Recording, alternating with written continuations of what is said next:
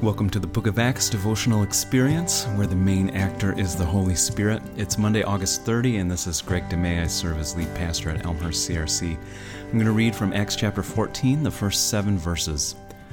At Iconium, Paul and Barnabas went as usual into the Jewish synagogue, and there they spoke so effectively that a great number of Jews and Greeks believed.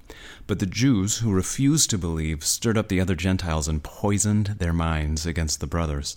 So Paul and Barnabas spent considerable time there, speaking boldly for the Lord, who confirmed the message of his grace by enabling them to perform signs and wonders. The people of the city were divided. Some sided with the Jews, others with the apostles. And there was a plot afoot among both Gentiles and Jews, together with their leaders, to mistreat Paul and Barnabas and stone them. But they found out about it and fled to the Lycaonian cities of Lystra and Derbe and to the surrounding country, where they continued to preach the gospel. So early in the book of Acts, the followers of the Way were almost exclusively Jewish. That made things relatively simple. It was unclear if that movement would stay within Judaism or eventually separate or perhaps even transform and convert all of Judaism. But as the early Christians traveled around the Roman Empire sharing Jesus, and as more and more Gentiles believed, it became obvious that following Jesus didn't have to be connected to the foundation of Judaism. And as Paul and Barnabas traveled, the cracks in that foundation began to widen.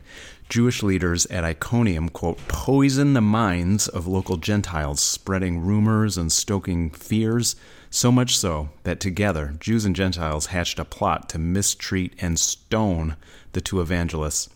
Now, Paul was maybe a little aggressive and annoying, but Barnabas is the world's greatest guy, and they wanted to stone him. The duo is undeterred, however. They flee, presumably shaking the dust off their feet, as Jesus said to do, and they start anew in a brand new town. It should come as no surprise, friends, even today, even in America, if we serve Jesus wholeheartedly, that people might complain that some might jealously resist, that some would concoct false rumors and even perhaps threaten harm. I've had all of these things happen in recent months because of the good things that Elmhurst CRC is up to in Jesus' name. Frankly, it's one of the signs that we're on the right track.